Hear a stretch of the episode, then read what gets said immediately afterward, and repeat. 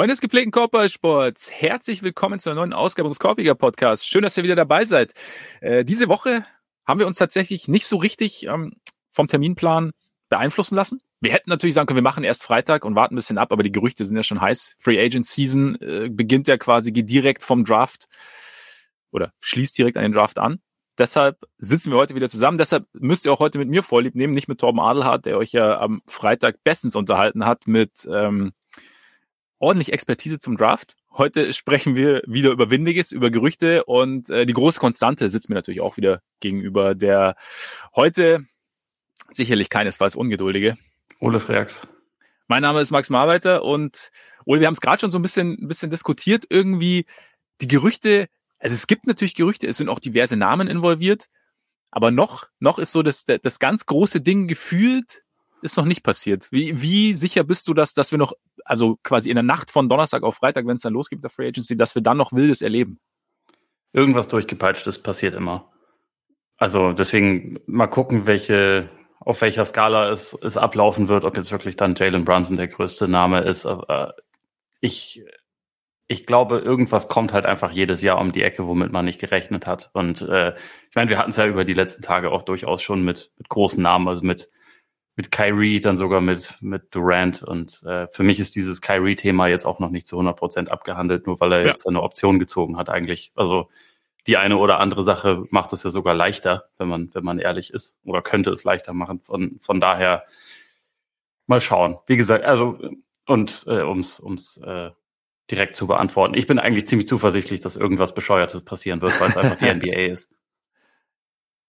Sehe ich, sehe ich ähnlich. Ich glaube, äh, ich meine, es gibt, es wurden ja schon länger Namen diskutiert. Es wird halt, ich meine, keine Ahnung, wie es mit Rudy Gobert aussieht, weil äh, Donovan Mitchell hat ihm jetzt über Social Media zum Geburtstag gratuliert. Also wow. keine Ahnung, jetzt, jetzt essen sie nicht nur am selben Tisch, sondern ne, sie kommunizieren auch über Social Media, beziehungsweise zumindest in die eine Richtung. Ich weiß nicht, ob Gobert reagiert hat. Also von daher, vielleicht ist, ist, ist Utah jetzt auch mit neuem Coach. Weiß ich nicht, also vielleicht rauft man sich zusammen und gewinnt jetzt endlich diese Championship, die ja schon eigentlich lang überfällig ist. Ne? Wahrscheinlich. Also das könnte natürlich, könnte natürlich auch passieren. Aber ich bin auch gespannt, was, welche Namen noch so auftauchen. Ich meine, es sind ja so ein paar Überraschungen hatten wir ja auch schon. Also ich meine zum Beispiel der John T. Murray hatte ich jetzt nicht, ist jetzt nicht der, der riesige Name, aber auch kein kleiner Name. Immerhin Oster wie Andrew Wiggins. Und ähm, da hatte ich jetzt nicht damit gerechnet, dass die Spurs ihn unbedingt abgeben wollen. Aber es scheint ja durchaus möglich zu sein. Werden wir gleich noch intensiver drüber sprechen. Wir sprechen natürlich über alle Gerüchte, die so in den letzten Tagen aufkamen. Also unser Freund Hans Mauer hat sein Buyout bekommen, geht jetzt wahrscheinlich zu den Clippers oder geht zu den Clippers. Jalen Brunson, wenn wir uns genauer anschauen, letzte Woche haben wir noch drüber gesprochen, dass er ja ziemlich sicher bei den Mavs bleibt. Jetzt sieht so aus, als wechselte er Richtung New York zu den Knicks. Mal schauen. Und äh, wir besprechen natürlich auch noch alle anderen Gerüchte dazu. Ole, gestern auf Wiggins Island war natürlich äh, Riesenparty zu deinen, äh, zu deinen Ehren, möchte ich natürlich noch sagen. Ne? Also du, du hattest ja keine Zeit, aber wir haben es uns trotzdem nicht nehmen lassen, ordentlich die Korken knallen zu lassen. Weil macht man ja gerade auch so. Wir sind ja, wir sind ja gerade drin im Feiern auf Wiggins Island, deshalb, ne? Vielen Dank, vielen Dank. Immer gerne, immer gerne. Und äh, heute, bevor wir einsteigen, natürlich noch ganz kurz Patreon, ne? Patreon.com slash Korpiger Podcast Korpiger mit. Hi. Vollkommen richtig. Da könnt ihr uns mit monatlichen Beiträgen unterstützen, wenn ihr findet, dass das, was wir hier tun, unterstützenswert ist. Vielen Dank an all die es schon tun. Und dafür gibt's regelmäßig extra Content. Äh, sowas wie letzten Freitag zum Beispiel hat, oder le letzten Freitag auch während der Folge gesagt, wäre zum Beispiel Patreon-Content, aber hat so gut zum Draft gepasst. Deswegen kam es auf dem normalen Kanal. Schaut aber gerne mal rein, wenn ihr Lust habt. Und jetzt würde ich sagen, gehen wir direkt rein. Jalen Brunson vielleicht als erstes. Oder bist du erst Kyrie? Wollen wir Kyrie aus dem Weg räumen, quasi, das Thema? Weil es irgendwie dann doch, ja, ja. ich finde schon auch das Albernste ist. Also die Art und Weise, wie es behandelt wird. Also nicht, dass es, was es passiert, aber die Art und Weise, wie rundrum kommuniziert wird und so. Also dazu kann ich nur sagen, normal people keep the world going, but those who dare to be different lead us into tomorrow. Ja, right. Right. Und da fällt mir immer wieder ein, ähm, äh, lead by example, not by words. Die Leute, die mal drüber reden müssen, wie different und geil sie sind, sind manchmal gar nicht so different und geil, wie sie denken, weil ich, ich finde es halt geil, weil Kyrie echt so dazu in der Lage ist, dass man denkt, er hält sich für Martin Luther King, weil er eine, ja. weil er eine Vertragsoption, die ihm nächstes Jahr dann 37 Millionen Dollar einbringt, zieht. Ähm, ja. Also weil, weil das irgendwie der revolutionäre Trailblazing Schritt ist. Also ich finde es auch eh sehr, sehr mutig auch von Russell Westbrook, dass der jetzt auch genau das Gleiche gemacht hat mit seiner ja. Aktion. Also das ist für mich auch ein, da sieht man gleich, was für ein Trendsetter Kyrie auch einfach ist. Ne? Ja. Ist schon, ist schon besonders. Und ich glaube, der Mut von Kyrie hat dazu geführt, dass, dass Westbrook dann auch diesen Mut hatte. Das hätte er sich sonst nicht getraut. Ja, und dass, dass Westbrook dadurch auch eigentlich bekommt, was ihm zusteht, weil er hat diesen Vertrag ja unterschrieben, hat aber wahrscheinlich halt auch, vielleicht so aufgrund der vergangenen Saison, es lief ja nicht so, vielleicht irgendwie einfach Zweifel, ja, aber ob das wirklich in Ordnung ist. Aber als Kyrie das dann gemacht hat, der ja auch letzte Saison halt nur die Hälfte der Spiele gemacht hat, auch halt aus, aus, aus eigenem Antrieb heraus, hat er sich gedacht, ja, okay, wenn Kyrie das macht, gut, na, dann, dann ist es, ist es für mich auch okay. Also dann kann ich das auch machen. Und dann so halt, ja, der, der Pioniergeist Kyries hat, glaube ich, Westbrook auch sehr, sehr weitergeholfen in dem Fall. Also von daher, ne? Dare to be different, kann ich nur Dare sagen. Dare to be different, genau, genau. Ich meine, was natürlich total, also ich meine, was, was, was jeder machen würde, wäre halt gewesen, was auch diskutiert wurde, zu sagen, okay, ich verzichte halt auf diese 30 Millionen und unterschreibe für 6 Millionen. Das wäre halt, das wäre der, der, der, der leichte Weg gewesen. Das, so das der, hätten die Lemminge gemacht. Das hätten die Lemminge gemacht, genau. Und so geht man halt einfach mal, ja, schlägt man neue Wege ins Gebüsch. also, okay, Ir irgendwie ist es schon schwierig, wie, wie man jetzt so, abgesehen von dem ganzen albernen Kram, anfangen soll mit dem Thema. Also ja. vielleicht mal so, was bedeutet das jetzt, dass er, dass er diese Option gezogen hat? Ich habe ja eben schon gesagt, für mich ist dieses Thema jetzt nicht zwingend gelöst. Ähm, wie siehst du das denn? Also was glaubst du, was jetzt passiert mit Carrie? Ich meine, es gab ja schon rund um dieses also die, die Meldung, also es kam, kam die Meldung, dass er diese Teamoption zieht und dann direkt danach, okay, aber im Endeffekt ist, ist damit nichts final beschlossen, also auch nicht für die Saison. Du hast ja auch schon gesagt, ich meine, es, es erleichtert der theoretisch einen Trade-Partner zu finden. Soll, also ich meine, sollten sich Trade-Partner finden, da gab es ja dann auch Meldungen, ich glaube von Vosch, dass auch abgesehen von den Lakers jetzt nicht wahnsinnig viele Teams interessiert sein sollen. Die Lakers wiederum haben jetzt nicht die Spieler, die für die Netz groß interessant sind, beziehungsweise auch nicht die, die Ansammlung an Picks, die für die Netz groß interessant sind. Also von daher bin ich mal gespannt, ob sich ein Trade-Partner finden lässt. Aber ein Sign-and-Trade ist natürlich immer ein bisschen schwieriger einzufehlen, weil dann natürlich der Spieler eher zustimmen muss. Jetzt kannst du natürlich sagen, okay, keine Ahnung, wir, wir finden jemanden und Kyrie geht dahin. Wie gesagt, Pionier Irving sagt dann vielleicht, ich beende meine Karriere. Da haben wir auch schon mal drüber gesprochen, wenn er irgendwo landet, wo er nicht landen will. Aber wer weiß, keine Ahnung. Aber zumindest das erleichtert es mal. Es gab ja dann auch die Meldungen, dass die Nets ja so mit dieser ganzen Dynamik der letzten ein, zwei Jahre nicht wirklich zufrieden sind. Also dass sie dann auch also bereit sein könnten, sollte Kyrie gehen, Durant abzugeben, einfach um dieses Kapitel zu schließen und nochmal neu auf, um etwas ja, mit, mit äh, weniger Death Metal in den Ohren irgendwie in Ruhe nochmal aufzubauen, mit dann wahrscheinlich auch diversen Talenten, diversen Picks und ob es dann wirklich so kommen wird, wie genau äh, die, was, ich meine, die Frage ist ja, es wurde ja immer gesagt, ja, Durant schaut sich die Situation an. Was genau denkt denn Durant? Also was sollte Curry getra getradet werden? Denkt sagt Durant dann, okay, dann will ich auch weg? Oder kommt es ein bisschen auf den Gegenwert an? Kommt es auch ein bisschen darauf an, äh, wie Ben Simmons zurückkommt? Wollen, äh, wie, wie stehen die beiden oder wie steht Durant überhaupt zu Ben Simmons? Ist natürlich irgendwie das nächste. Also von daher, ich glaube, die, die Situation ist weiterhin fluide. Würde mich tatsächlich würde mich trotzdem nicht überraschen, sollten sie jetzt genauso in die neue Saison gehen, weil irgendwie wäre es doch auch mal ganz nett, wenn die Kollegen mal wirklich über einen längeren Zeitraum zusammenspielen würden, was sie ja damals geplant haben vor drei Jahren als sie, als sie sich für die Netz entschieden haben und irgendwie nochmal versuchen würden, irgendwie da, ja, das zu tun, von dem sie immer sprechen, weshalb sie nach Brooklyn gegangen sind, nämlich irgendwie versuchen, eine Meisterschaft zu gewinnen. Also von daher, aber es ist halt, keine Ahnung, es kann, kann noch irgendwie alles passieren und es ist irgendwie, ich kann die, ich kann schon nach, ich konnte die Meldung verstehen, dass die Netz irgendwie auch so ein bisschen genervt sind. Und natürlich kann man sagen, hey, war klar, aber das ist super, also mal abgesehen davon, dass als die beiden unterschrieben haben, niemand wusste, dass eine Pandemie kommen wird, ge gegen und es dann gegen dieses Virus einen Impfstoff gibt, bei dem Kyrie sagt, er möchte diesen Impfstoff nicht. Ähm, konnte natürlich keiner wissen. Dass es vielleicht nicht ganz leise wird, war, war abzusehen, aber trotzdem, trotzdem würde ich nie, ich würde nie so weit gehen zu sagen, ja, Netz, hätte, hätte er das mal gelassen, weil das, dass es so läuft, war ja klar. Weil wenn du die Chance hast, Kevin Durant zu holen, auch nach Achillessehnenriss, ich meine, hat er ja mittlerweile bewiesen, dass er noch einiges am, im, auf dem Kasten hat, auch meinetwegen Kyrie als Spieler zu holen und dann zu sagen, er spielt jetzt mit seinem besten Kumpel zusammen oder einem seiner besten Kumpels in der Liga, vielleicht hilft das irgendwie weiter verständlich und damit äh, Monologende. Ich finde den Ärger auch absolut verständlich. Also es ist halt, das also ich meine, das, das Problem hatten sie ja einfach oder dass, dass es das Problem irgendwann mal geben würde, das, das konnte man ja schon denken, als sie damals halt ihre, ihre oft zitierte Kultur irgendwie so ein bisschen dafür geopfert haben, weil sie halt die Möglichkeit hatten, diese Superstars zu bekommen, die beide irgendwie gewisse Fragezeichen natürlich mitgebracht haben. Ähm, aber wir waren uns ja damals einig und ich würde das auch heute noch unterschreiben, dass es halt, musst du halt machen, wenn du die Chance hast, solche Spieler mhm. zu bekommen, weil solche Spieler können dir, wenn es ideal läuft, können sie dir halt einfach eine Meisterschaft gewinnen und darum geht's letztendlich. Es ist bisher nicht passiert. Ich habe auch meine Zweifel, dass es irgendwann noch passieren wird.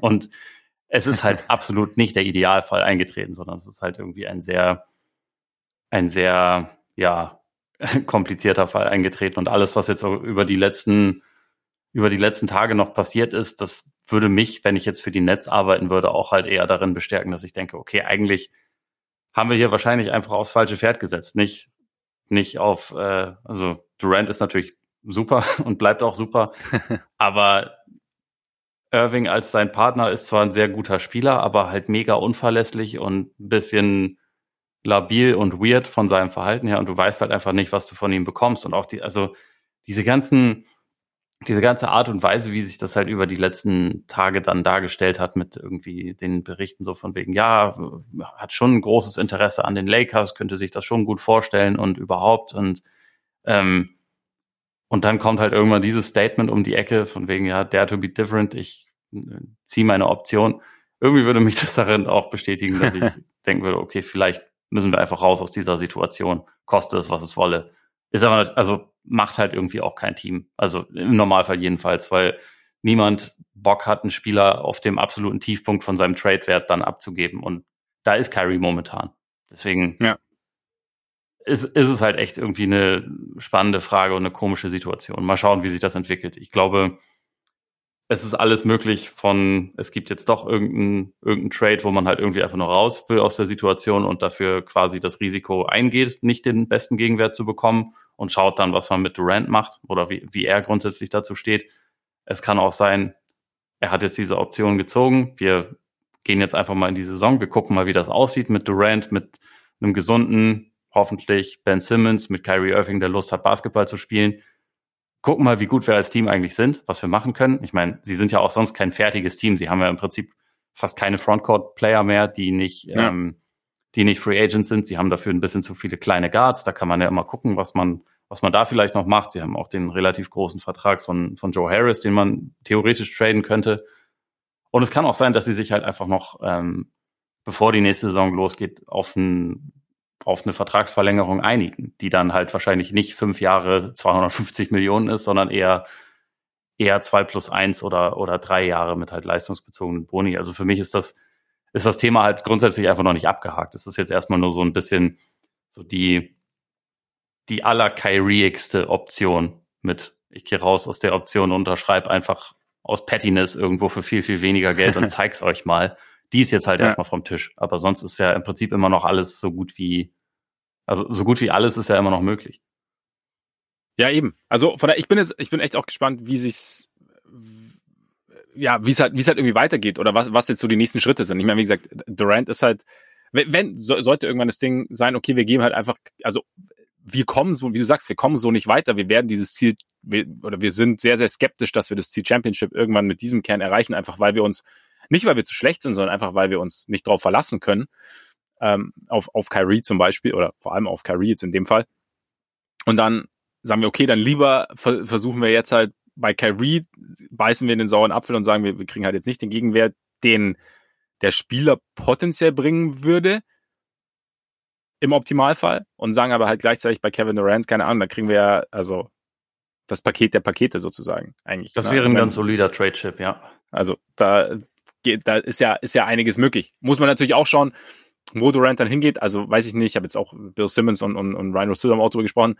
Wenn du jetzt zum Beispiel nach Minnesota traden würdest, hat er jetzt Bock auf Minnesota? Hat Minnesota, sagt Minnesota dann, okay, wir holen jetzt Kevin Durant, der will gar nicht hier sein. Und äh, weißt du, wie ich meine? Also gerade bei den Superstars, da ist ja dann schon auch relativ viel Mitspracherecht im Sinne von, okay, wir wollen es dir schon recht machen, weil sonst gibt es halt Wege und Möglichkeiten, dass du gehst. Also siehe James Harden zum Beispiel. Und das ist halt für mich so ein Ding. Schätzt du Durant wie der, jemanden ein, der nicht zocken würde? Also der halt quasi Nee, so einen so einen nee. Harden machen würde. Ich kann es mir irgendwie nicht vorstellen, weil der einfach, also der wirkt auf mich wie jemand, der das einfach braucht, dass er halt ständig Basketball spielt. Ja, genau, genau. Also das, das stimmt. Also nee, ich glaube jetzt nicht, also ich habe Harden jetzt nur gesagt hat quasi, dass er sich, dass, dass er rausgekommen ist, beziehungsweise diesen, diesen Druck ausgeübt hat. Aber ich glaube, Durant, bei Durant wäre es halt vielleicht eher so eine, so eine passiv bis aktiv aggressive Grundstimmung. Ja, ja gut. Die, die, die kann er so- durchaus verursachen. Eher so in die Richtung. Aber spielen, spielen denke ich auch. Also er ist halt, ja, wie gesagt, er, er, er zockt halt irgendwie gern. Was ihn halt auch irgendwie, Hooper und so. Ja, genau, genau. Also äh, deswegen irgendwie mag ich ihn auch. Er ist halt irgendwie, er ist halt ein Kauz irgendwie. Also bei Durant finde ich, er ist halt irgendwie ein Kauz. Ja. Aber halt, ja, aber er, er also Basketball ist halt irgendwie so sein, ja, keine Ahnung, plump gesagt seine Leidenschaft irgendwie und das, ja, macht ihn für mich dann auch irgendwie auf eine Art dann irgendwie wieder sympathisch. Ja, total. Äh, Was ist denn so, also das ist natürlich auch spekulative Ebene, aber wa- was meinst denn du, wie er diese, diese Kyrie-Geschichte über die letzten Tage verfolgt hat? Ich meine, die sind ja gute Freunde und er hat ja auch damals sich aktiv dafür entschieden, okay, ich will jetzt mit Kyrie zusammenspielen, weil ich weiß, dass der auch ziemlich gut ist und dass ich mit dem halt gewinnen kann und das ist aber auch irgendwie ein, ein guter Freund von mir. Meinst du, er war dann trotzdem irgendwie auch ein bisschen vor den Kopf gestoßen, wie jetzt so diese, diese letzten Tage abgelaufen sind? Oder denkt man einfach, okay, Kyrie, ne, der, der dared halt to, to be different, so, so wollen wir alle gerne sein. ja, vielleicht, genau, vielleicht, vielleicht denke ich, ah, könnte ich nur sein wie Kyrie. Ich frage mich, keine Ahnung, ich denke mal, äh, entscheidend ist vielleicht ein bisschen, und das weiß man da tatsächlich nicht, ob da halt, also wie die beiden da miteinander sprechen. Und ich würde jetzt auf gar keinen Fall ausschließen, dass die beiden auch miteinander gesprochen haben. Also, oder Ja. halt regelmäßig in Kontakt stehen, weil wenn man befreundet ist, dann, gut, man, man spricht auch nicht mit, mit seinen besten Freunden zwingend jeden Tag, gerade wenn man vielleicht während der Offseason irgendwie in unterschiedlichen Orten ist oder so, aber Meinst du, grundsätzlich, Kyrie unterschreibt so WhatsApp-Nachrichten an, an Durant auch mit A11 Evan? ich würde bei Kyrie grundsätzlich gar nichts ausschließen. Also von daher, ne, ähm, könnte, könnte schon sein. Vielleicht ist auch der, ist auch dieser Tag sozusagen äh, bei WhatsApp-Nachrichten oder bei, in den USA ist ja WhatsApp gar nicht so groß, also bei ähm, iMessages entstanden zwischen den beiden. Wer weiß. Das kann sein. Vielleicht brauchen wir auch solche Kürzel, wenn wir, wenn wir uns irgendwas schreiben. Ich überleg mal.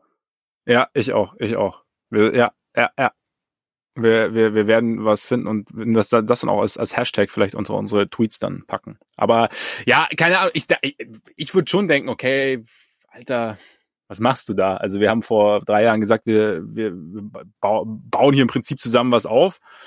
Und jetzt ist irgendwie, also es ist natürlich auch viel passiert seither, aber irgendwie, aber vielleicht, boah, ich finde es ich find's schwierig, schwierig dazu zu spekulieren. Also ich meine, dieses Ding so in die Richtung, Durant schaut sich das an und, und vielleicht will er, würde er auch einen Trade fordern, sollte Kyrie gehen, deutet, die, deutet ja schon so ein bisschen in die Richtung hin, dass er tendenziell vielleicht so ein bisschen Team Kyrie ist in dem Fall. Ja. Weißt du? Also sonst hätte er gesagt, ja gut, okay, keine Ahnung, dann geh halt und ähm, wir bekommen andere Spieler, die uns weiterhelfen können. Aber keine Ahnung, jetzt mal gucken, wie sich, wie sich die ganze Sache halt irgendwie entwickelt. Also ist halt, ja. Ich weiß auch nicht. und am Ende beginnt die Saison und sie sind wieder äh, Wettfavorit Nummer eins in Las Vegas. Ja, genau. Kommt ja drauf an, wer, wer noch so kommt. Keine, Ahnung, ich ich komme halt auch immer so dahin, hey, keine, hättet, hättet ihr mal diesen harden Trade sein lassen? Ja, also natürlich Vielleicht, potenziell, also damals, als sie zusammengespielt haben und fit waren, war es richtig gut. Also, na, braucht es nicht so tun, als wäre das eigentlich ein Riesenfehler. Und dann sind halt Dinge passiert, die halt blöd gelaufen sind. Aber trotzdem, überleg mal, äh, immer so dieses Ding, zwei, einen absoluten super duper Star und ein Star plus halt echt sehr, sehr potente Rollenspieler. Wahrscheinlich hätte man nicht alle gehalten. Aber allein, wenn du sagst, da stünde halt noch Jared Allen rum. So, Ja, da wäre vielleicht, keine Ahnung, vielleicht wäre Dinwiddie noch da, vielleicht auch nicht, aber das, wär, das Team wäre halt einfach runder sozusagen. Und du hättest halt, und, und dann, dann hättest du auch, wenn Kyrie fehlt, hast du halt Durant mit einem guten Supporting Cast. Und, und, und, und ähm, bist halt, ich meine, klar, ich weiß schon, der dritte Superstar ist die Versicherung, dass einer der ersten beiden Superstars halt irgendwie ausfällt oder nicht spielt. Aber anders könnte, hätte man es vielleicht irgendwie anders auffahren können. Aber in die Vergangenheit urteilen ist immer einfach. es wird immer diese. Erstrundenserie gegen Boston geben, wo man kurzzeitig dachte, dieses Team macht alles platt und dann, Ja. dann war es halt vorbei. Und Und dann war es vorbei. Dann kam der Hamstring und dann kam der Knöchel und dann, ja. Und dann zerbröselte der Keks. Wie er nun mal zerbröselt. In dem Fall ist er wirklich sehr zerbröselt. Mal gucken, ob, er, ob es bald wirklich dann nur noch Krümel sind, ob Ben Simmons dann einfach alleine da ist, wie das, wie das. Vielleicht bauen sie auch um Ben Simmons jetzt auf. Ja. Ein Basketballteam aufgebaut um Ben Simmons. Wie Will Smith in der letzten Szene von Prinz von Bel Air sich einfach umguckt und so, wo sind die denn alle? es ist gut. Wir möglich. sind gespannt. Dann, es ist sehr möglich. Ja. Es ist sehr gut möglich, ja. Apropos, äh, lass uns, lass uns mal weitermachen. Ja, über, über, ich, ich über die Verrückten werden wir sowieso noch sprechen. Da wird noch einiges kommen, genau. Ich wollte gerade sagen, und eventuell sind die Knicks dann doch irgendwann wieder das beste Team in New York. oh Gott. Ja, sie, ja. sie, äh, sie legen alles darauf an, eine, für eine neue Big Three und äh, haben jetzt anscheinend sehr gute Karten, sie, zu, sie wirklich zu bekommen. Es, es sieht, es hat sich einiges geändert. Ne? Wie gesagt, letzte Woche hieß es noch, dass, dass Jalen Brunson wahrscheinlich in Dallas bleibt. Mittlerweile Mark Stein schreibt, dass man in Dallas davon ausgeht, Tim, Tim McMahon von, ähm, von ESPN schreibt, dass man in Dallas davon ausgeht, dass er nicht geht, äh, dass er nicht geht, dass er geht. Äh, Chris Haynes wurde auch zitiert, dass, ähm, also zitiert eine Quelle, dass Brunson denkt, er habe dann noch ein anderes Level, das er erreichen kann, dass er aber in Dallas einfach nicht, also sinngemäß, dass in Dallas halt einfach schwierig ist, weil er mit dem balldominantesten Spieler der Liga zusammenspielt. Und in New York hätte er diese, hätte er diese Möglichkeit. Wir haben letzte Woche ja schon mal so ein bisschen so angerissen, wie, ich, keine Ahnung, ich habe mir noch mal so, auch noch mal so ein bisschen Gedanken gemacht, wie siehst du denn allgemein so diese Bemühungen der Knicks, unbedingt Jalen Brunson nach New York zu holen? Also, sie haben ja seinen Vater verpflichtet, also für den Coaching-Staff, das ist das Erste. Aber dass sie jetzt halt zum Beispiel äh, Duran getradet haben während des Drafts, äh, zwei Second-Rounder jetzt nochmal nach Detroit getradet haben, ihren eigenen 23er und einen über Miami äh, 24. Gut, dass sie, dass sie äh, Salary loswerden mussten mit, mit Nerds Noel, Alec Burks und, und, und Kemba war ja klar. Aber trotzdem, wie siehst du all das, was die Knicks in Bewegung gesetzt haben, um Jalen Brunson zu holen? Und, und was siehst du auch noch ein anderes Level bei Jalen Brunson? Ähm, also erstmal für Letzteres, ich glaube schon, dass er jemand ist, der, was die, was die Statistiken angeht, auf jeden Fall noch hochfahren kann, sagen wir mal so. Also man hatte ja auch in der letzten Saison, wenn er nicht mit Luca auf dem Court stand, schon es gab ja im Prinzip einen Vorgeschmack. Ne? Also ich glaube, er kam dann irgendwie auf 22 und 7 und die Effizienz ist fast genau gleich geblieben. Das ist ja schon mal, das sind ja schon mal sehr gute Werte. Gleichzeitig, also deswegen, ich glaube schon, dass er, dass er All-Star-Zahlen auflegen kann bei den Knicks, wenn sie ihm wirklich den Ball in die Hand legen. Gleichzeitig, und das ist eine wichtigere Frage, glaube ich, wenn man für einen, einen Spieler so viel, so viel bewegt, kann er einer der zehn Besten auf seiner Position sein in der Liga. Da habe ich halt meine Zweifel, um ehrlich zu sein. Also, hm. und ich, ich mag das voll, wie er spielt. Das ist ja auch irgendwie so ein bisschen eigen, dass er als, als eher kleiner Point Guard halt so shifty ist, dass er, dass er trotzdem irgendwie sehr gut Abschlüsse am Korb hat und so, aber er ist halt trotzdem letztendlich ein bisschen anders heißt Point Guard. Und dafür so viel in die Wege zu leiten, finde ich halt, oder sagen wir mal so, ich, ich finde es noch gar nicht so leicht final zu bewerten, weil meine erste Tendenz ist, okay, ihr übertreibt doch komplett. So viel ist mhm. Jalen Brunson nicht wert. Dafür sollte man jetzt sein Team nicht opfern oder beziehungsweise das, was man da hatte. Ich meine, sie haben jetzt nicht die wichtigsten Leute geopfert, aber so jemand wie Alec ja. Burks, der kann schon ein wertvoller Rollenspieler sein, meiner Meinung nach. Ähm, und ihr, ihr leitet da aber sehr viel in die Wege. Ihr wollt jetzt 110 Millionen über vier Jahre zahlen. Das ist nicht ganz ein Max, aber es ist relativ nah dran und halt schon schon ein sehr, sehr sportliches Angebot für einen Spieler, der vielleicht mal All-Star wird, vielleicht aber auch nicht. Ähm, und meine Frage ist aber, also eigentlich wissen die Knicks das ja vielleicht auch. Und eigentlich haben die Knicks halt vielleicht noch den nächsten Move irgendwie schon im Kopf, den man jetzt halt einfach noch nicht weiß. Oder haben schon das mhm. nächste im Petto. Und äh, es ist halt nun mal so, dass, dass diese Agentur CAA sehr vertreten ist in der in der Knicks-Organisation, also im Front Office, auch mit Thibodeau und ähm, es ein paar CAA-Spieler gibt, die, also bei denen man sich nicht so ganz sicher ist, ob die noch lange bei ihren Teams bleiben. So Donovan Mitchell, Zion Williamson, so, gibt noch ein paar mehr, aber also deswegen, das, mhm. das Thema kam ja immer mal wieder auf. Und ich frage mich halt die ganze Zeit, okay, wissen die Knicks halt schon irgendwas, was wir nicht wissen? Werden sie mhm. früher oder später eine Möglichkeit finden, so den, den Vertrag von Randall plus noch irgendeinen irgendein Asset für, für noch einen richtig guten Spieler abzugeben oder so. Oder, also das, ist, das wäre die eine Option. Und da ich das halt einfach noch nicht weiß, stand jetzt, will ich jetzt auch nicht sie irgendwie verdammen und denken, was machen die da für einen ja. Schwachsinn. Gleichzeitig, wenn sie nicht so ein Endgame haben und das nicht umgesetzt bekommen und letztendlich dann mit einem Team dastehen, das erstmal besteht aus Jalen Brunson, RJ Barrett und Julius Randle als so die, die Big Three. Und natürlich haben sie auch noch ein paar andere fähige Leute dort, aber jetzt auch nicht krass viele fähige Leute, muss man dazu sagen. und ähm, vor allem dann limitierten Spielraum, um sich erstmal zu verbessern. Dann denke ich halt schon, okay, warum das Ganze? Weil mehr als ein, also viel mehr als ein Play-in-Team sehe ich da jetzt nicht für den, für den Moment wie gesagt, ne, vorbehalten, dass da auch noch irgendwas anderes passieren könnte. Aber äh, deswegen bin ich irgendwie, stand jetzt noch nicht in der Lage zu sagen, das ist, das ist alles totaler Schwachsinn. Und ich bin trotzdem, ich mache mir auch gleichzeitig trotzdem ein bisschen Sorgen um die Knicks, weil ich es einfach nicht genau weiß. Wie, wie stehst du dazu? Ich meine, ich habe ja letzte Woche auch schon gesagt, so, ich glaube nicht, dass Jalen Brunson jetzt derjenige ist, der, also der, der deine Franchise rettet je mehr ich drüber nachdenke, glaube ich auch nicht, dass die Knicks das glauben. Also, weißt du, mhm. ähm, und, und vielleicht, und ich habe auch gesagt, vielleicht habe ich diesen Jalen Brunson auch noch nicht gesehen.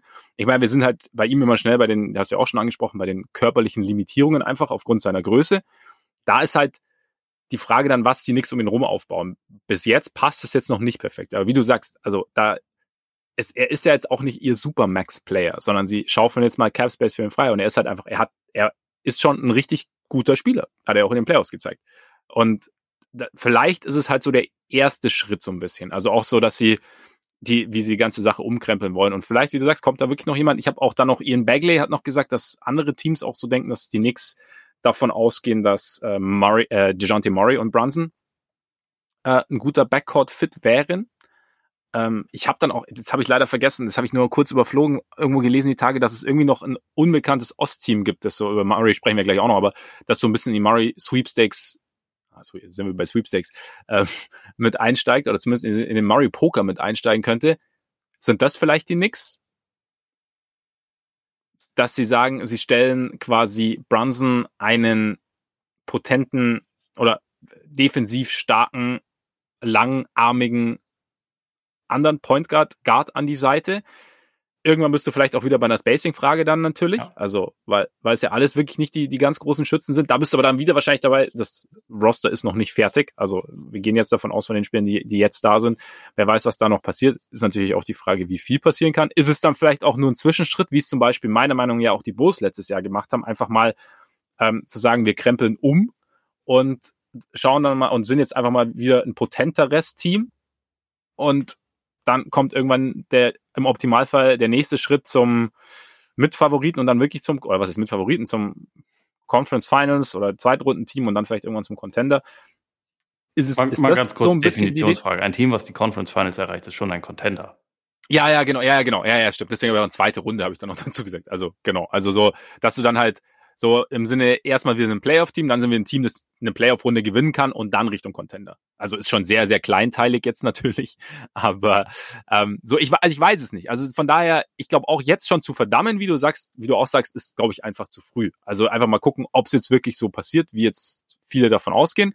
Und dann, was danach noch, was danach noch passiert. Ähm, ich meine, klar, was machen sie jetzt mit den Jüngeren? Ist Thibodeau ist natürlich auch, Thibodeau hat ja auch einen gewissen Ansatz und die Tatsache, dass das Jalen Brunson sehr, sehr viel spielt, dass Jalen Brunson hart spielt, ist, äh, macht ihn, glaube ich, schon auch zu einem Thibodeau-Freund. Ein Ding bei den Knicks muss man natürlich auch sagen, ich meine, der Backcourt, wenn Derrick Rose nicht gespielt hat, war schon eher wackelig letztes Jahr. Da Absolut. Hilft Brunson auf jeden Fall. Also es ist halt, es ist ja schon auch irgendwie ein, ein Need sozusagen, das die haben oder eine Lücke im Kader, die sie haben. Auf jeden Fall. Und ja, und da mal gucken, was, was halt noch irgendwie so der Plan ist. Also, ich, ja, es ist, es ist interessant. Man ist natürlich schon so mit Blick auf die Vergangenheit dabei, so, ah, die Knicks wieder, jetzt holen sie irgendwie einen vielleicht Star, setzen viel in Bewegung, um diesen vielleicht Star zu holen und was wird dann da draus? Aber wie gesagt, vielleicht gibt's halt ein Endgame, wie du sagst. Und das, und wir kennen es halt einfach noch nicht. Vielleicht ist das Endgame Julius Randle für Zion Williamson zu traden. Zum Beispiel. Und RJ Barrett seinen Trade für Zach Levine und überhaupt und dann. Hallo, hallo, hallo. da, da sind wir, da sind wir ja schon, da gibt's ja auch Meldungen, dass äh, die Chicago, also Kanye sowas hat ja sogar gesagt, dass sie es gesagt haben und dass sie alles in Bewegung setzen werden, dass er bleibt und auch, ähm, ich glaube sogar Vosch geht auch davon aus, dass, dass er einfach verlängert. Ja. Fünf Jahre Max. Ich gehe auch stark davon aus. Außerdem ist also, Zach Levine ja bei Clutch und nicht bei CAA, deswegen. Eben. Keine Sorge. So ist es, so ist es. Und ähm, von daher, es wäre, ah, ich, ich, ich, bin, ich stehe hinter Zach Levines Max, aber das wissen wir ja. Erwartest du eigentlich, dass die Knicks auch so eine ähm, Tampering-Strafe bekommen werden, wie, wie, wie einst die Buletten, oder, oder lässt man es dann irgendwann einfach mal ganz bleiben? Sagen wir mal so. so solang, solang diese Regel besteht, wäre es konsequent. Andere Frage wäre halt, ob man einfach mal sagt, es passiert sowieso. Vielleicht schaffen wir die Regel halt einfach ab. Weiß ich nicht. Vielleicht, keine Ahnung. Ich meine, also wir, wir, wir spekulieren quasi wer im Laufe der Saison. Wir spekulieren vor allem nach Ende der Finals Richtung Draft spekulieren wir über irgendwelche Leute, die jetzt wahrscheinlich dahin wechseln. Ja, offensichtlich spricht, also das bringt, also es ist ja Schwachsinn einfach. Also es ist irgendwie so ein, aber vielleicht braucht es halt dieses Theater auch einfach. Und deswegen lässt man es, wie es ist, und sagt dann halt mal, okay, ihr müsst einen Zweitrunden-Pick abgeben.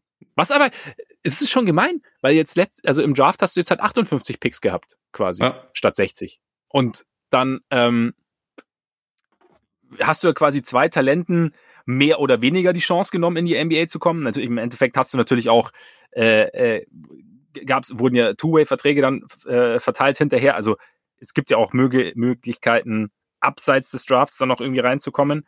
Aber ja, keine Ahnung, die Bulls haben ja auch noch Justin Lewis geholt. Also von daher, die haben ja ihren, sich einen Zweitrunden-Pick reingeholt, sozusagen. Ja, ja man, man kann es schon kompensieren. Also man kann es kompensieren. Von, ey, von daher ist es dann halt auch irgendwie so halb wenn du davon ausgehst, dass du wirklich Talent picken willst und halt nicht den Pick in einen Trade involvieren willst. Keine Ahnung. Ja, es ist ja nicht mehr so drakonisch wie damals bei den Timberwolves mit, mit Joe Smith, die dann irgendwie mehrere Erstrunden-Picks verloren haben. Ja. So solche, solche Probleme sind das ja alle nicht. Es ist halt Eben. irgendwie immer nur lustig, weil es so ein. Ja, genau. Also für jeden ersichtlich eine Farce ist, dass man da überhaupt ja. noch groß über, über Tampering spricht und das als ja als Vergehen ahnden möchte, wenn es halt offensichtlich die ganze Zeit passiert. Also auch wie viele, wie viele Extensions und, und so man einfach schon weiß und wie mit John Wall, mit dem natürlich niemand sprechen durfte, dass das eigentlich schon quasi nee. Äh, man sogar schon die Summe weiß, zu der wahrscheinlich zu den, zu den Clippers gehen wird und so. Das ja. ist halt, ist halt albern, aber ja, man, äh, was soll's. Irgendwie, irgendwie auch lustig. Man kann immer wieder sich drüber lustig machen. Eben, eben. Ist auch ganz nett. So, so, so eine Konstante auch einfach. Eine humoristische Konstante. Ja. ja? Ein bisschen Schmunzeln hat noch nie geschadet. Dare to be different. Dare to be different, genau. Sollen wir gleich zu den Clippers kommen, wenn du gerade schon unseren Freund Hans Mauer angesprochen hast? Ja, sonst hätte ich gesagt. Oder hast du noch was zu den Knicks? Nee, für den Moment nicht. Weil wir hätten sonst auch bei, mit DeJounte Murray weitermachen können. Ja, genau. Wir können auch einfach erstmal kurz über, über Hans Wand und, oder Hans Mauer und Kollegen sprechen. Genau. Bei den Clippers, wie gesagt, passiert ja einiges. Also Hans Mauer hat sich, hat es dann doch hingekriegt, hat seine Player Option gezogen. Auch er, aber war, hat nicht John Wall sogar vor Kyrie seine Player Option gezogen? Ist er der echte Trendsetter, meinst du? Ist er, er, ist er derjenige, der, der die Welt eigentlich in die Zukunft führt? John Wall, das dritte Auge. Ja. Wir, wir recherchieren das ja. und äh, kommen drauf zurück, würde ich sagen, bei, bei Gelegenheit. Hat er ein cooles äh, Kürzel, mit dem er seine Tweets signiert? Das ist, das ist die wichtigste Frage. Hans Mauer. HM. ja, genau. Gumo erstmal. Die ganzen, und die ganzen Amis fragen sich, warum HM. Wie kommt, wie ja. kommt darauf? Und äh, nur CL weiß Bescheid. ähm, ja, ähm, genau. Playoff gezogen, auf jeden Fall. Und dann auf den Buyout äh, geeinigt. Jetzt zu den Clippers, die ja durchaus, also ich meine, Reggie Jackson hat den Job gut gemacht, aber Reggie Jackson ist kein klassischer Point Guard, die auch hinter Reggie Jackson nicht so viele klassische Point Guards haben. Und jetzt haben sie John Wall. Und ich glaube grundsätzlich finde ich das sehr, sehr interessant. Ich habe halt keine Ahnung, was sie mit John Wall mittlerweile noch haben. Du? Das ist der Punkt. Man weiß es nicht so genau. Wir haben ja über die letzten drei Jahre nur ein paar Spiele von ihm gesehen, die er vorletzte Saison gemacht hat, wo, wo es Ansätze ja. gab, wo man gesehen hat, okay, der ist immer noch echt schnell. Das ist gut. Ähm, wo er defensiv jetzt nicht auf dem Niveau gespielt hat, was man, was man vorher von ihm teilweise kannte, wo man sich aber auch fragen muss, war das so ein bisschen der Situation geschuldet und so. Und es ist jetzt halt seitdem schon wieder richtig viel Zeit vergangen. Deswegen ist es halt so ein bisschen die Frage. Aber ich, ich glaube halt bei Leuten wie wie Wall. Er war über die letzten Jahre so synonym auch mit diesem Vertrag, der augenscheinlich so der schlechteste Vertrag der Liga einfach war, weil er verletzt war und nicht spielen konnte. Ähm, ja. Dass es halt gar nicht so leicht war, ihn überhaupt objektiv zu bewerten. Und jetzt bist du halt, also ein bisschen wie mit Nicola Batum auch, ne? Der halt einfach mhm. irgendwann nur noch dieser Vertrag war und für jeden offensichtlich ja. war, das, was man dafür von Nicola Batum bekommt, abgesehen von den Verletzungen, ist einfach nicht genug. Und jetzt wird er dann wahrscheinlich für Taxpayer Mid-Level spielen, also für, für 6,4 oder 6,3 Millionen, also ziemlich genau den Betrag, den er im Buyout zurückgegeben hat, ähm, weil es kein Tempering gibt. Und man, man kann ihn dann halt ganz anders sehen. Und er, ist ja klar, weißt du, ja. es gibt ja nicht viele andere Möglichkeiten, ihn zu sein. Deswegen. Ja. Weißt du? und, und also für mich ist das ein, ähm, es bietet einfach eine große Chance, weil er muss ja, er wird ja bei den Clippers nicht geholt, um ein, ein fast 50 Millionen Dollar Spieler zu sein. Also der, ja der dich ins gelobte Land führt oder so, sondern er soll da eine Rolle erfüllen und er soll da helfen. Und ich glaube, dass das halt, also dieser Kader ist eh schon sehr gut, sehr tief und halt ziemlich gut dazu geeignet, glaube ich, um das zu kompensieren, was Wall dir nicht so geben kann. Also gerade so mit dem Shooting. Mhm. Äh, genug defensive Optionen, dass du ihn nicht irgendwie die ganze Zeit die Top-Leute verteidigen lassen musst, was nicht heißt, dass er nicht, wenn er wieder gesund ist, auch trotzdem mal Point of Attack Druck ausüben kann und äh, da mal, wenn er zum Beispiel eh nur fünf Minuten im Viertel spielt, da halt einfach Vollgas geben kann. Mhm. Ähm, er ist halt einfach letztendlich eine weitere Option in einem unfassbar tiefen Kader und er hat gleichzeitig ein paar Fähigkeiten, die, glaube ich, halt noch da sind und, und die dem Kader gefehlt haben. Also einerseits halt das, das, das Playmaking, er ist ein, ein Table-Setter, etwas, was sie halt sonst nicht wirklich hatten. Und ja. er ist halt auch ein überragender Transition-Spieler, weil er ist, er ist ja immer noch sehr schnell. Das konnte man in Houston auch sehen, wenn er gespielt hat. Ähm, das ist auch was, was dem Kader jetzt teilweise ein bisschen abging. Also Norman Powell ist auch schnell, der hat ja noch nicht so viele Spiele für die Clippers gemacht.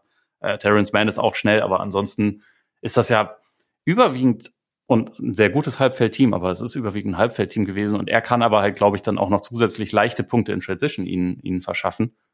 Und Deswegen denke ich erstmal, man sollte jetzt nicht erwarten, dass er die Clippers über die Schwelle bringt oder so. Da, mhm. Das geht immer noch nur, wenn Kawhi gesund ist und wenn, wenn ja. Paul George, also die beiden sind die wichtigsten, aber ich finde halt mittlerweile, wenn man sich diesen Kader anguckt, und sie haben ja jetzt auch gerade mit, mit Subac noch verlängert, dieser Kader ist halt einfach unfassbar gut. Also und unfassbar ja. tief und kann, kann dir echt viele Looks bieten, viele verschiedene Stile kannst du spielen, also sowohl defensiv als auch offensiv. Sie haben vor allem für so ähm, in Anführungszeichen Small Ball, der in Wirklichkeit aber eigentlich heißt, wir haben lange Wings auf jeder Position, ähm, haben sie überragende Optionen, ähm, dass ich halt echt denke, okay, dieser mit diesem Team, wenn Kawhi gesund ist, ist mit diesem Team absolut zu rechnen. Und das sagst du natürlich jetzt auch schon seit einer Weile.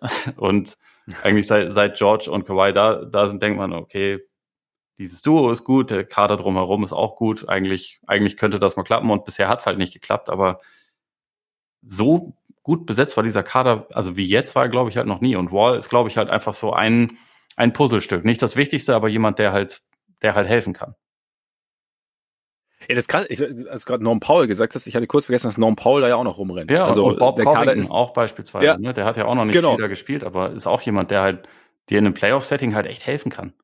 Ja, und halt eben auch viele, also unterschiedliche Möglichkeiten halt gibt in die Art und Weise, wie, wie du, wie du ihn einsetzen kannst oder, oder welche Lineups du dann irgendwie zusammenstellst. Und da, ich finde auch, also die Clippers sehen schon echt extrem gut aus. Und ich meine, dieses Kawhi-Ding muss man ja auch sagen. Sie hatten halt diese erste Saison, die dann in der Bubble geendet ist, die dann ziemlich desaströs war. Dann hatten sie die zweite Saison, in der sie eigentlich ziemlich gut aussahen.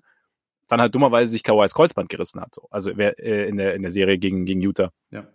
Wer weiß, was dann noch passiert wäre. Also keine Ahnung, ob, ob irgendjemand Janis in diesen Playoffs geschlagen hätte. Aber, ne? So. Sicher nicht die Phoenix Frauds, ne? Ja, genau. Ähm, von daher bin ich jetzt schon gespannt, was jetzt passiert nächstes Jahr. Und, und, und wie gesagt, John Wall im Endeffekt passt ja rein. Ich meine, auch, dass er so in Transition hast du angesprochen, aber auch, dass er im, im Halbfeld halt jemand ist, der, der einen Korb attackieren kann im Normal, also wenn mit seiner Geschwindigkeit. Auch, ja. auch das ist ja was. Und dieses Playmaking, das du angesprochen hast, nimmt auch wieder vielleicht, ich meine, Paul George hat ja bewiesen, dass er, dass er ein deutlich verbesserter Playmaker ist letztes Jahr. Hat, sind auch seine Turnover mit hochgegangen. Kann ihm aber auch dann wieder so ein bisschen gleichzeitig, also John Wall, so ein bisschen Playmaking in Anführungszeichen Last nehmen so dass du da wieder jemanden hast, der ist so ein bisschen ausbegriffen, vielleicht gehen die Turnover dann runter. Ja, und mehr, leicht, also ich mehr leichte schon, Abschlüsse, ne? Das ist halt auch ja, genau. Punkt. Ja, eben, genau. Also gerade für so ein, so ein Jump-Shooting-Team, was ja auch bei den Clippers oft Thema war, dass sie ja wenig zum Ring kommen.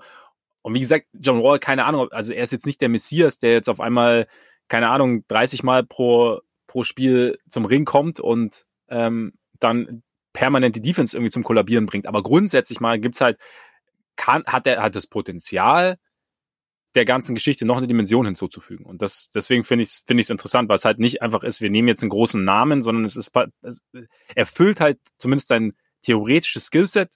Mal abwarten, was davon noch da ist, aber füllt halt eine Lücke sozusagen bei den Clippers. Und so viele Lücken hat dieser Kader halt irgendwie gar nicht. Und das ist halt dann da, das macht es halt irgendwie noch mal ein Stück interessanter für mich. Ja, die einzige ähm, Lücke, die jetzt quasi noch da ist, wäre Backup Center, wenn man davon ausgeht, genau. dass sie wahrscheinlich dann nicht mehr das Geld haben, um Isaiah Hartenstein zu halten, der letzte Saison ja. auch echt gut war als, als Backup Center. Bin ich mal gespannt, wo, wo der sonst landet. Also er hat, er hätte natürlich auch die Option, so wie sie das ja mit Batum auch gemacht haben, quasi einen Wink-Wink-Deal zu machen. Äh, und ja. erstmal ein Jahr wenig verdienen und dann nächstes Jahr halt für mehr unterschreiben. Ja. Äh, Steve Barmer ist sicherlich dazu bereit. Also, äh, dass, dass da keine Kosten und Mühen gescheut werden, das, das ist bekannt. Aber er, also Hartenstein ist halt auch noch nicht in der Situation, wie, äh, wie Batymus war, der ja schon einen Maximalvertrag hatte und dann erstmal sagt, ja. okay, dann mache ich erstmal so und dann schauen wir mal weiter, sondern ähm, bei Hartenstein ist halt eigentlich langsam mal Zeit, dass er halt einen, einen guten Vertrag bekommt. Deswegen könnte ich mir vorstellen, dass er halt eher sagt, eher woanders hin. Wo, wo sähst du ihn denn? Oder hast du. Ist eine gute Frage. Ich, ich finde halt, er hat, er hat mir schon echt viel gezeigt. Also viel, was so ein moderner Center können muss. Ich weiß halt bei ihm nicht, ob er jetzt jemand ist, der dann auch schon irgendwie 30 Minuten spielen kann, weil er dafür dann doch auch vielleicht ein bisschen faulanfällig ist und so. Aber hm. für, für so 20 Minuten ist er halt schon echt eine gute Option. Da ist halt dann die Frage, wie viel bezahlen Teams dafür. Aber ich habe jetzt gerade die Cap-Möglichkeiten von Charlotte nicht direkt vor Augen, aber das wäre zum Beispiel ein Team, wo ich denken würde, da, da könnte er ihnen ja. was bringen. Also Charlotte und die Center ist ja eh ein kompliziertes Thema, ja, haben wir am ja, Freitag genau. auch drüber gesprochen. ähm, aber sonst vielleicht, vielleicht Minnesota auch. Schwierig. Ja, hast, du noch irgendein, hast du noch irgendein Team spontan? Ich hätte noch ein Team mit CH auch. Ja, ach ja, ne, selbstverständlich. Ja, weil es ist tatsächlich, also rund um, also so die ganzen ja, Broadcaster und so und ähm, Leute, die, äh, denen ich bei bewusst Twitter folge, sind eigentlich sehr angetan von der Idee, Hartenstein zu versuchen zu holen. Also einfach als Backup, der halt dir so ein bisschen defensive Toughness gibt, Länge, Rebounding. Ähm. Boah, damit ich nächste Saison dann schnell einen Text schreiben kann, warum Hartenstein besser ist als Nikola Vucevic. Und vor allem deshalb, vor allem deshalb, vor allem, vor allem viel wertvoller. Der ähm, MVC sozusagen der Bulls dann, ja. der Most Valuable Center. Äh, ja, fände ich aber irgendwie, je länger ich drüber nachdenke, also ich habe erst, also finde ich finde ich es nicht uninteressant. Einfach irgendwie, weil es fehlt, ich meine, das ist halt wirklich was, was essentiell fehlt. Also jemand, also halt einfach ein, der berühmte Big Body sozusagen, der, der unterm Ring arbeiten kann, der aber halt auch theoretisch offensiv Picks stellen kann, vielleicht auch mal in einen oder anderen Jumper trifft und so wäre, äh, fände ich als Backup jetzt gar nicht, gar nicht so schlecht. Zumal er dann eben halt genau das machen könnte, was du angesprochen hast, nämlich nicht unbedingt 30 Minuten spielen müsste, sondern halt um die 20 Minuten vielleicht. Und dann, ähm, ja, wäre es vielleicht gar nicht schlecht. Ja, ja, also den Fit könnte ich mir tatsächlich auch vorstellen. Also wenn wir mal gucken, was da, was da so passiert. Clippers, sonst noch was oder sollen wir jetzt zu unserem Freund DeJounte Murray kommen? Können wir machen. Ich glaube, habe alles gesagt. Clippers sind, sind gut. Clippers sind gut. DeJounte Murray ist auch gut. Deswegen warst du, also ich habe vorher schon gesagt, ich war überrascht. Warst du auch überrascht, dass er, dass, dass, dass sie, vor allem, dass es so anscheinend, ja, also in, in den Gedankenspielen verschiedener Teams natürlich, man spricht ja nicht miteinander, aber in den Gedankenspielen so konkret wird. Ich habe mich erstmal schon ein bisschen gewundert, ja. Und dann wenn man aber sieht, was angeblich so die Forderungen sind, also drei oder sogar vier Erstrunden-Picks und dann mhm. irgendwie noch äh, am besten auch noch einen guten jungen Spieler dazu und so, dann es ist dann immer so ein bisschen schwer, wie, wie liest man das jetzt? Haben die Spurs ihnen das wirklich überhaupt jemandem angeboten oder war das eher so, dass halt mehrere Teams nachgefragt haben, weil sie dachten, okay, mhm. die Spurs, die wollen ja vielleicht eher rebuilden. Äh, der Murray ist doch gut, vielleicht versuchen wir es mal und dann kam das halt zurück. Und dann ja. haben das halt mehrere, mehrere Teams dann irgendwie an Reporter weitergegeben und so kam das dann zustande. Also es, das ist ja jetzt alles andere als ein Dumpingpreis, ne? Wenn du sagst, für Murray, ja. der ist jetzt ins All-Star-Team gekommen, ich glaube, er ist nachgerückt, ne? Ich weiß gar nicht mehr ganz genau, aber er, er war auf jeden Fall im All-Star-Team. Ja. Ist ja ein sehr guter Spieler, ist, ist 25, ist aber auch noch nicht jetzt unbedingt jemand, über den wir reden als Top 10 Point Guard in der Liga oder so. Jedenfalls habe ich noch nicht viele solche Gespräche gehört und da sind halt die Forderung irgendwie mit, mit vier Erstrunden-Picks, das ist ja normalerweise schon absoluter Superstar-Gegenwert. Und äh, deswegen weiß ich nicht, wie viel ich jetzt dann wirklich daraus machen soll. Gleichzeitig ist es auch dann natürlich nicht so, dass sie gesagt haben, nee, verpisst euch. Murray behalten wir auf jeden Fall, sondern eine gewisse Bereitschaft ist ja dann irgendwie schon da. Ja. Dann frage ich mich halt, was passiert. Also ob es ein Team gibt, das halt bereit ist, so viel so viel abzugeben, um Murray zu bekommen. Das ist dann natürlich auch so ein bisschen die Frage, wie, wie steht man zu dem Spieler? Also, ich mag ihn. Ich weiß aber auch nicht, ob er so dieser, ja, dieses, dieses Superstar-Trade-Paket rechtfertigt. Ir irgendwie ist es ein bisschen kompliziert mit ihm. Wie, wie, wie stehst du so grundsätzlich zu Murray? Ich finde es ganz interessant, was, was, du gerade gesagt hast, weil es wurde ja eben auch am Anfang war ja auch so der Tenor, die Spurs hätten gern so ein Jero Holiday Package. Und jetzt, als du es gerade gesagt hast, habe ich auch so ein bisschen an den Holiday Trade damals erinnert gefühlt.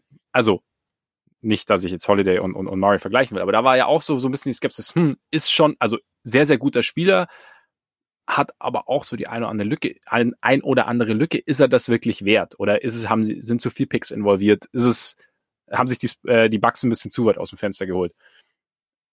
Gut, jetzt haben sie die Meisterschaft gewonnen. Es ist halt, ich meine, Murray ist halt was fehlt, ist so ein bisschen, ist natürlich der, der Wurf oder der Dreier vor allem. Aber Murray, es gibt ja halt sonst schon sehr, sehr viel. Und zum Beispiel die, also die, diese, diese Länge, diese Defense, ähm, und so die Idee zu sagen, zum Beispiel, ich meine, die Hawks wurden ja ins Gespräch gebracht, so neben Trey Young zum Beispiel. Also es ist vielleicht, es ist vielleicht auch so ein bisschen situativ. Also welches Team kommt er? Ja, ja auf jeden ähm, Fall. Und, und, und da könnte ich mir schon vorstellen, dass, dass das Paket, das er mitbringt, dem ein oder anderen, also dem, dem richtigen Team, für das richtige Team schon das wert sein könnte. Weißt du, wie ich meine? Ja. ja, absolut. Ähm, es muss halt irgendwie ein Team sein, was schon gut ist und was aber ja. halt irgendwie noch einen braucht. Und also Murray und Holiday ist auch insofern, glaube ich, kein unbedingt schlechter Vergleich, weil ich halt auch denke, so als offensiv eigentlich dritter Spieler wahrscheinlich, mhm. der aber halt sonst auch noch irgendwie alles abdeckt und ein Weltklasse-Verteidiger ist wenn er letzte ja. Saison vielleicht nicht ganz auf dem Niveau verteidigt hat, das man von ihm schon kannte, aber er hat halt auch vorne mehr schultern müssen als jemals zuvor. Ja. Wenn man das halt wieder so ein ganz kleines bisschen in die andere Richtung dreht, also noch ein bisschen mehr Fokus auf Defense, kleines bisschen weniger auf, auf äh, Scoring und halt vorne mehr, mehr äh, Playmaking und so, dann könnte ich mir schon auch vorstellen, dass er ein Team halt richtig weit bringt. Die Frage ist halt so ein bisschen, welches Team ist das? Also sind das die Hawks? Sind die so weit, dass sie sagen können, okay, unser Kader ist ist geil, aber nicht geil genug. Uns fehlt halt genau DeJounte Murray und dann können wir Contender sein.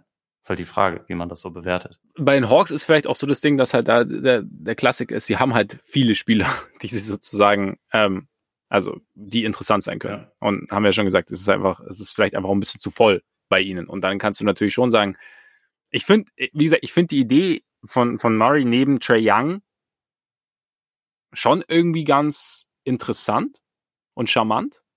Zumal ja Trey Young vielleicht auch ähm, wie eineinhalb Offensivspieler ist, weißt du, wie ich meine, was, was seine Usage angeht.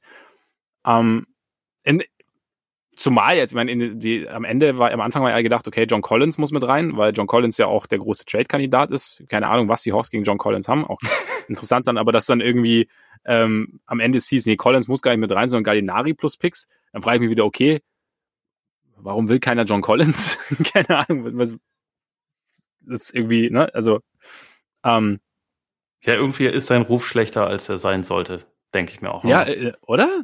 Oder sehen wir ihn falsch? Weiß ich nicht. Vielleicht, vielleicht sehen wir ihn auch falsch, aber für mich ist das eigentlich ein echt, echt guter Spieler, der jetzt auch nicht überbezahlt ist. Also er, er verdient schon ordentlich, aber ist jetzt er hat jetzt keinen, keinen Kloppervertrag und ist halt irgendwie ja. auch noch ein langfristiger Deal. Es steht jetzt nicht demnächst äh, die nächste Extension an und ich habe auch immer das Gefühl, da ist noch, da ist noch viel Luft nach oben. Also ich sehe ihn positiv, aber also keine Ahnung, vielleicht ist er intern auch einfach eine, ein mieser Typ.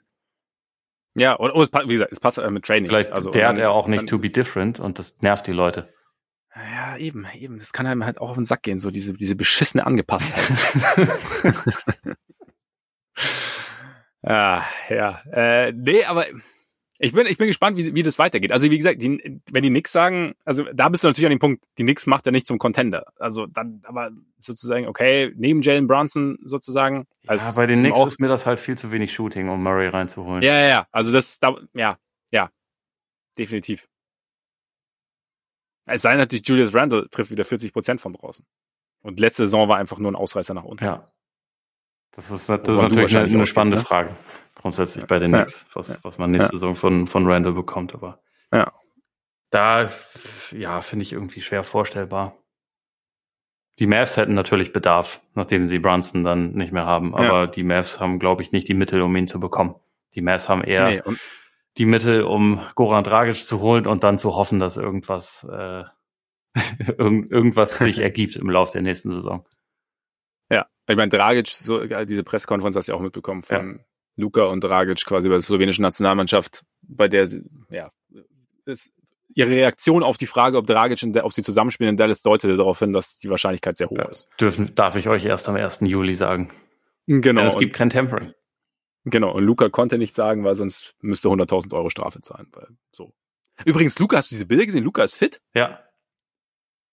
Spoiler also, Alert, wieder zum dritten Jahr in Folge mein MVP, äh, MVP-Pick wahrscheinlich. Weil ich mache entweder ihn oder Tatum, muss ich mir noch überlegen. Aber oh, okay. Irgendwann, irgendwann ist Luca an der Reihe und wahrscheinlich nächstes Jahr, ja. wenn er jetzt, wenn er jetzt als Beefcake in die Saison geht und nicht einfach nur als Beefsteak, dann. Ja. Redemption Season von ähm, von Tatum oder was? Redemption Season, ey. Der ist First Team All NBA und Conference Finals MVP. Ne? Ja, und da und dann, als es drauf ankam, als es drauf ankam, hat er einfach versagt. Ja, stimmt. Weißt du? Da war es dann einfach, da hat er es nicht gehabt. Jetzt muss er zurück in den, in den Rollenspielerkreis. Ja, genau, genau. Und vielleicht muss man die beiden dann doch trennen einfach. Tatum und Brown. Funktioniert einfach nicht. Ja. Weißt du? So, hätten wir das auch geklärt. Nein, natürlich nicht. In der Celtics Medienlandschaft ähm, steht ja eher schon wieder zur Debatte, ob man nicht Marcus Smart traden sollte, damit man endlich einen Point Guard hat. Vielleicht für, vielleicht ja für DeJounte Murray. Das, das vielleicht Thema für DeJounte Murray. Findest du? Und es ist sehr lästig. Ja, ja. Wir, wir, wir sind gespannt, was bei den Celtics passiert. Wir kommen ja gerne noch dazu, wer, wen wir uns wünschen für unser Team. Vorher vielleicht noch kurz PJ Tucker. Wahrscheinlich zu den Sixers gut, solide, passt, unnötig, nötig? Mhm. Eigentlich erstmal gut, oder? Also ja. sind halt irgendwie wohl drei garantierte Jahre und man kann gespannt sein, ob er die alle noch auf dem Niveau abliefert, wo er jetzt ist, aber andererseits mhm. mit einem Jahr hättest du ihn halt nicht bekommen und ich glaube für nächste Saison machen die Sixers ihr Team schon besser. Also mit, mit, mit Tucker, wenn sie ihn jetzt wirklich kriegen. Also Miami will ja wohl auch noch weiterhin mitbieten. Und äh, mit die Anthony Melton, den sie ja safe schon geholt haben. Ja. Ist halt auch jemand, der Tempo da reinbringt, was glaube ich auch nicht unbedingt schadet und natürlich auch ein sehr, sehr guter Verteidiger ist. Also ähm, macht schon erstmal Sinn, glaube ich. So die, die Sixers verstärken ihr Team erstmal so gemäß der Mittel, die sie haben. Ja, sehe ich ähnlich. Also habe ich jetzt auch irgendwie gar nicht so viel hinzuzufügen. Ähm, Hätte ich natürlich, wie gesagt, ich hätte natürlich auch gerne in Chicago gesehen, aber na, gut, vielleicht, ich meine, es ist ja noch nichts entschieden, weil man hat ja noch nicht gesprochen, vielleicht wird es ja noch. ja, muss, man muss einfach abwarten, bis, bis der Zeiger umschlägt und man ihn mal genau. anrufen genau. kann, um einfach mal zu hören, genau. so End, endlich, endlich. Vielleicht kann er sich das ja auch vorstellen und hat einfach noch nie drüber nachgedacht. Ja, eben, eben. Und keine Ahnung, muss halt nur hoffen, dass nicht besetzt ist. Dann. Wenn du ihn gerade anrufst, ja. weil jemand anders gerade anruft. Zum Beispiel halt die Sixes. Aber wer weiß, wer weiß. Äh, sonst Anthony Simons, laut Mike Scotto wahrscheinlich ähm, vier Jahre, 80 plus Millionen Verlängerung bei den, bei den Blazers. Meinst du eigentlich, ganz kurz, dass Simons der langfristige Plan ist oder dass man sagt, man lässt ihn jetzt unterschreiben und versucht dann vielleicht doch noch irgendwie einen passenderen Backcourt, also vor allem defensiv passenderen Backcourt-Partner für Dame zu finden? Oder wäre das jetzt Quatsch, weil Dame ja nicht mehr der Jüngste ist, jetzt eine längere Verletzung hatte? Oder bleibt es einfach so?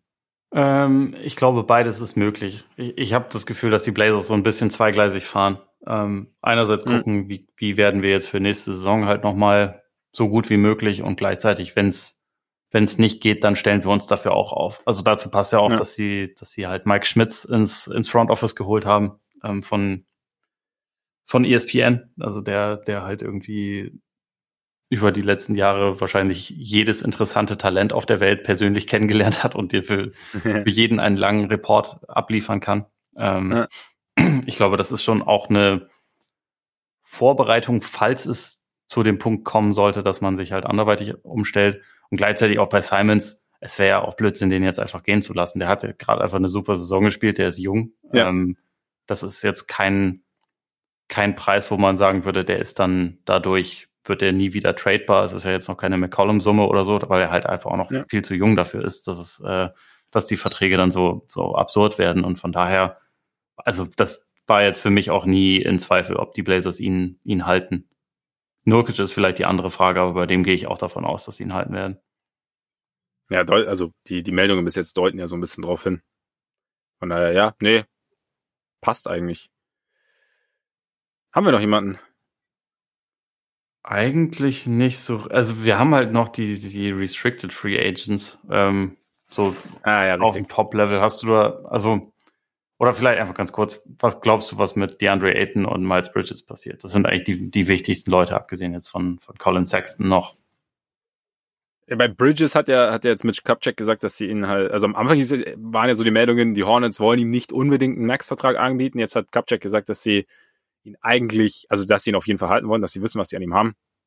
Und anscheinend ist ja auch der Markt jetzt nicht so riesig. Also auch die, die, die Pistons, die ja lang irgendwie gehandelt wurden, scheinen ja nicht unbedingt einen Max bieten zu wollen. Von daher kann ich mir vorstellen, dass er bleibt. Und bei Aiton, ja, irgendwie finde ich auch, also was ich gehört, also was, was ich jetzt so aus zweiter Hand gehört habe, ich habe natürlich keine, keinerlei Quellen innerhalb der Liga, Überraschung, ähm, klingt es eher so, als, als wäre es es gewesen in Phoenix. Irgendwie und, und, und, und da finde ich halt interessant, ich finde generell interessant bei den Suns, weil jetzt ja auch noch die Meldung kam, dass sie so ein bisschen Salary loswerden wollen, dass eventuell deswegen Jay Crowder verfügbar sei und da könnten eventuell die Celtics interessiert sein. Finde ich auch interessant. Ja. So.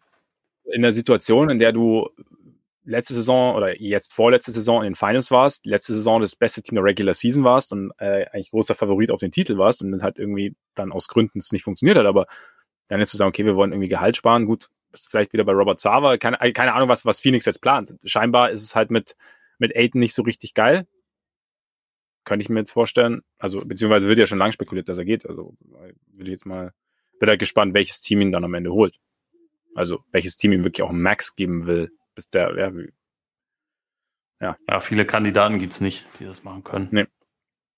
Nee. Und halt eben, die Pistons sind ja jetzt mehr oder weniger raus, weil sie ja jetzt ihren Center gedraftet haben. Also ja, ich weiß nicht, ob sie da durchzwingend raus ja, sind. Ja, also ist jetzt genau, beziehungsweise vielleicht ist dadurch der der Anreiz etwas gesunken, sagen wir es mal so. Ja. Also weil Aiden ja immer noch, ich meine, Aiden ist ja immer noch gut. Also wir haben ja quasi auch, also er hat uns ja auch durchaus überzeugt, auch Laufe der Playoffs, bis es halt dann eben so bergab ging und auch er nicht viel ausrichten konnte gegen Dallas. Aber so grundsätzlich ja, ist da wieder bei der Frage, ob du einem Center einen Max-Vertrag anbietest, der nicht so dominieren kann wie Jokic oder Embiid. Ja. Weiß nicht, was, was, was denkst du denn so? Im Prinzip so ähnlich. Also ich, ich glaube äh, eigentlich, dass er für Phoenix mehr wert ist, als er für ein anderes Team wert wäre. Und gleichzeitig will Phoenix ihn aber nicht halten. Oder also auf jeden Fall ja.